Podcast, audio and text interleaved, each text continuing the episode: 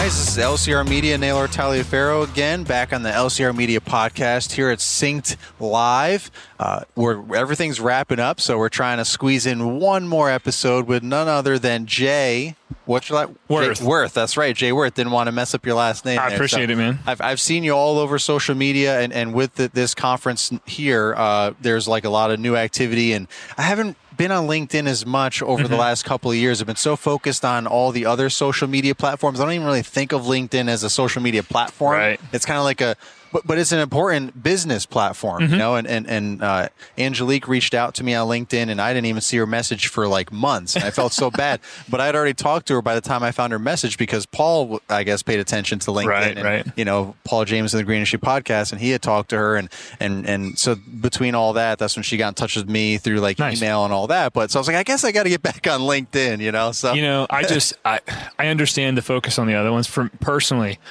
like I, I use Instagram every day. I love Instagram, but like Facebook gets on my nerves. Um, Twitter right. is just kind of a dumpster fire since Elon took over. So Yeah. I just I focus on LinkedIn now. Right, right. Keeps my sanity in check anyway. yeah, I hear you. Uh, well, what? So, so well, let's let's uh, let everyone know who you are and what you're doing because I know you got a lot Yeah. going on. It- Ah. If I'm not mistaken, it seems like you're similar to me with a lot of things going on. You're you're hosting podcasts. You're working for uh, a CRM or software Mm-hmm. company. You're you're speaking. You're you're a panelist at the at, at, at the conference. You're having a training session in the other corner of the conference. Like, just hit us with it. Uh, yeah, so um, I've got I'm a green guy. I work for Single Ops. Single Ops is an end-to-end business management platform. So you can do everything from take the customer data all the way through getting paid, sending the estimates, scheduling crews, um, tracking equipment. Um, you can even offer financing in the app. Uh, you know, if you're doing stuff like design build or big tree projects, you know that require a deposit. Um, so it's it's really pretty robust. It all syncs with your QuickBooks. I don't do much with the software, and I like it that way. I'm a, I'm a green industry guy at heart, so um, my background is in the industry. Um, uh, I started out uh, landscaping in college, and that turned into a lifetime of working in the industry. And so, what Single Ops um, really has a vision for is to help everyone in the industry run their businesses more efficiently, uh, win more business, um, hire more employees. They just want people to grow. And if that turns into business for them, you know, 10 years down the road, cool. But mostly like, they're like, look, we need to provide resources that are valuable for business owners right now. And so they needed somebody with experience to do that. Um, I had an existing relationship with them and somebody from the company approached me and, and it's worked out since then. So um, I write our blogs for our website. Uh, I host our podcast, as you mentioned, uh, Green Industry Perspectives.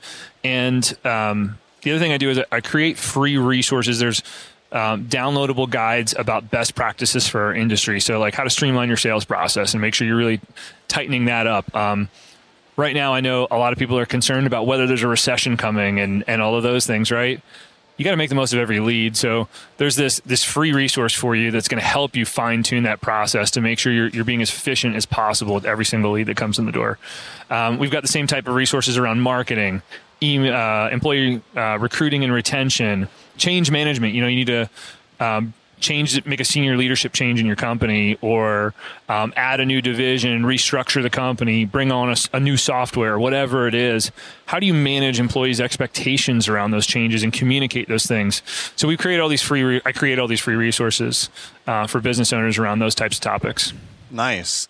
How, so how did they find you to be a part of this? like, what were you doing before? We're going to go backwards. A lot of times we start off with what people are doing right now in the moment, and then we go backwards. We kind of get everyone all Yeah. teased up, right? And then we do the flashback. Yeah, It's like, yeah. Wait, how did we get to this point? So Yeah. let's go back one step. How did the, how did Single Ops discuss, discover you? What were you doing before that to be doing all this now for them? So I uh, was actually working for uh, a large landscaper, um, eight-figure company. The year I left, I think they cleared fourteen million dollars. Full-service landscaper, big company, hundred and twenty employees, um, and I ran all their marketing. I ran their inside sales team, all this stuff. We were a customer at Single Ops at the time, Gotcha. and so I actually was on Green Industry Perspectives podcast as a guest. Oh wow. Um, and then, uh, so I had this relationship built with their their marketing manager, and I was actually I had left that company and I was working at a digital marketing agency. I thought it was going to be a good fit. On paper, it should have been a good fit. It turned out digital marketing is really soulless and like life sucking for me. Like I just hated it. and um, and the old director of marketing um, at Single Ops approached me at like just the right time, and he was like, "Hey, we're creating this position. Are you interested at all?" And I was like, "Yeah, man, talk to me about it. Nice. Um, I want to help people do better." So Wow. Wow. All right. So now another step back. What were you doing before you started working at this big company? Uh, so I started. Um, in, I got in my, my start in the industry in college, in between semesters of college. You know, I was home for the summer, uh, mowing lawns, uh, and then the, the following summer, um, I found a full service landscaper. So decking, hardscaping, plant installs, edging and mulching. I mean, like we did everything. Wow. Um, and so I really fell in love with the industry then. Um, graduated from college and didn't think I'd be able to make a career out of that. The recession hit in 2009, right? And everybody needed work. And so I actually got a job selling lawn care door to door for Scotts Lawn Service, which I did in total for about six years. I took a year off in between there and worked in a job uh, selling advertising business to business, which was also soul crushing. I hated it. and, uh, and I just keep coming back to the green industry because I just love the people. Um, I think it's the most incredible like you get stories and you have days at the office, you know, quote unquote, um, when you're landscaping that nobody else gets. And, it's just the most tremendous place, and the people are incredible. And so I keep coming back to that because I just want the industry to be successful. So uh, fast forward, I, I worked for Scotts. I did that for six years. Learned a lot about um, the, the sales and marketing process and how that functions for for lawn care specifically. And I had a friend who was working at this full service landscaper, this this big eight figure company, and um, she called me and said they've got one inside sales guy, and that's it, and he's going to get himself fired. Those are her exact words. He's going to get himself fired. You need to come in and apply. And sure enough, I did. And sure enough, he got himself fired. So um, I took over that role and then eventually grew that from me being the only inside sales guy. I took over the marketing department and grew an inside sales team at that company. Um, wow. in the in the five and a half years I was there. So I learned a lot about the business behind. it. I had to learn those numbers, yeah. um, and I was fortunate enough. You know, if you're listening to this and you're a business owner, um, I got to do it the non-scary way. Like you, you guys have a lot more courage. I have a ton of respect for you because you've had to like really put yourselves out there and and um, you know, like everything depends on you being able to produce that. I got Right. to learn on somebody else's dime, Yeah. and now um, I just I just had really good teachers Yeah. um, and, I, and I'm able to find some answers. And, and a curious, like I ask a lot of questions, like why, Yeah. why is it that way? And if I don't know the answer, and no one I worked with know the answer, um, I would go out and find it. Toro's brand new battery powered Revolution Series products are changing the lawn care industry. With all day runtime from the innovative Hypercell battery system, you can expect to power through your entire day every day. Head to revolution.toro.com to see how Toro is transforming the game with the latest equipment innovations, or click the link tree in the episode description to get you there fast. Hey guys, it's Marty. Let me take a moment and tell you about the Ramp Rack. This is a pickup insert that eliminates the need to pull a trailer just to haul your equipment. It easily installs on any 1500 to 3500 pickup long or short bed, extending the usable space of your bed by two feet. The Ramp Rack's most popular model for landscapers is the PU200. It has rear window protection and a removable shelf for push mowers and gas cans. You're going to love this. The Ramp and Dovetail have a weight capacity of 2,000 pounds. Made in Maryland, it comes powder coated and, of course, built to last for years. Here's what I'm asking you to do head over to theramprack.com and, of course, save 10% with the promo code LCR. That's theramprack.com, and of course, we'll throw the link in the show notes.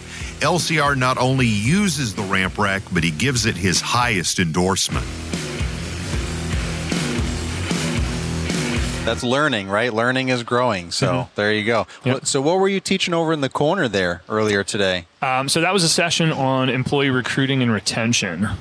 Um, how to be more effective at that. That's something I'm also really passionate about, and I think that um, there's a couple of key points that that we just are really bad at as an industry. One, um, low hanging fruit, like easier things to do, is create a career ladder, like show people how they can advance.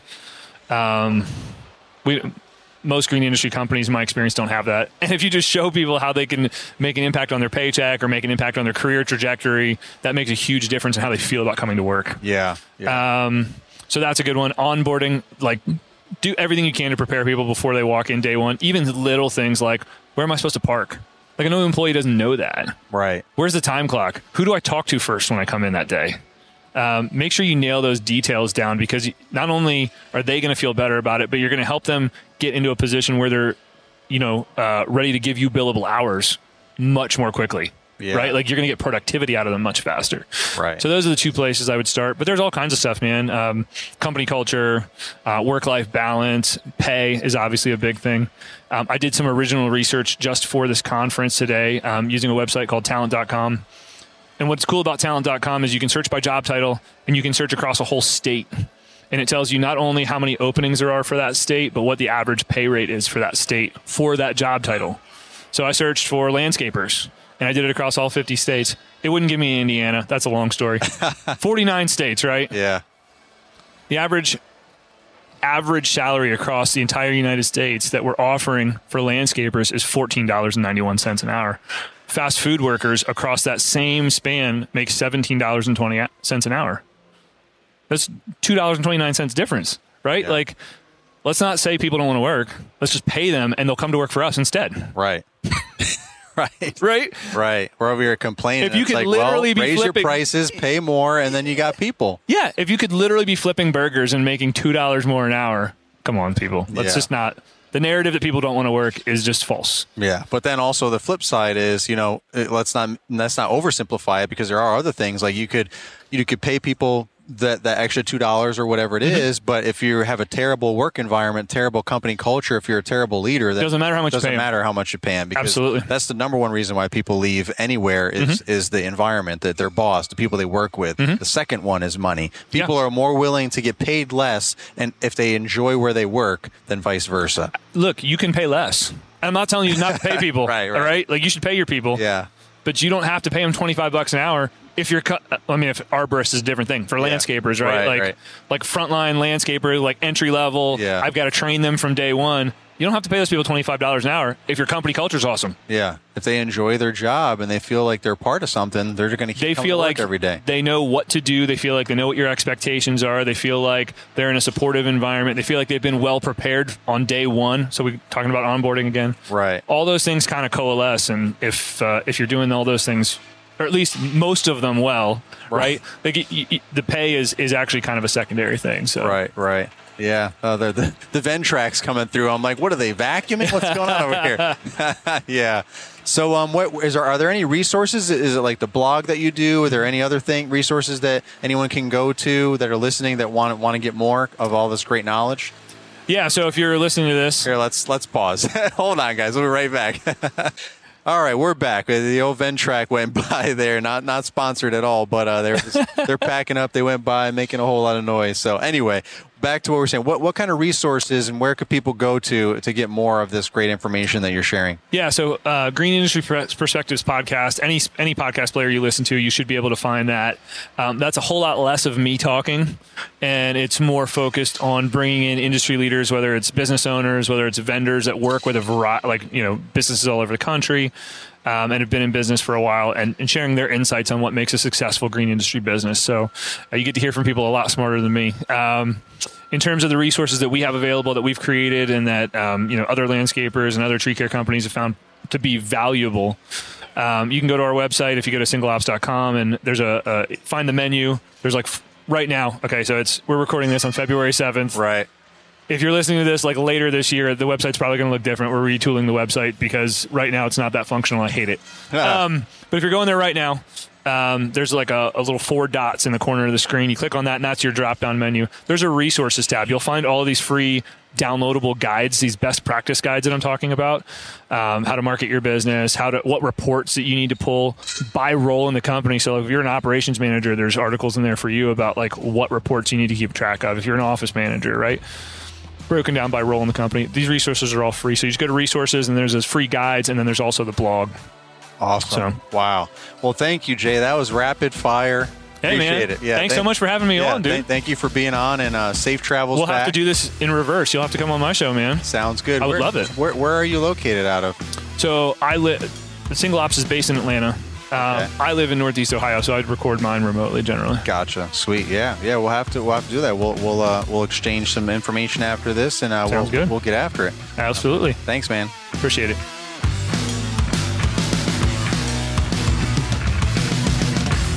This has been an LCR Media and Mr. Producer production.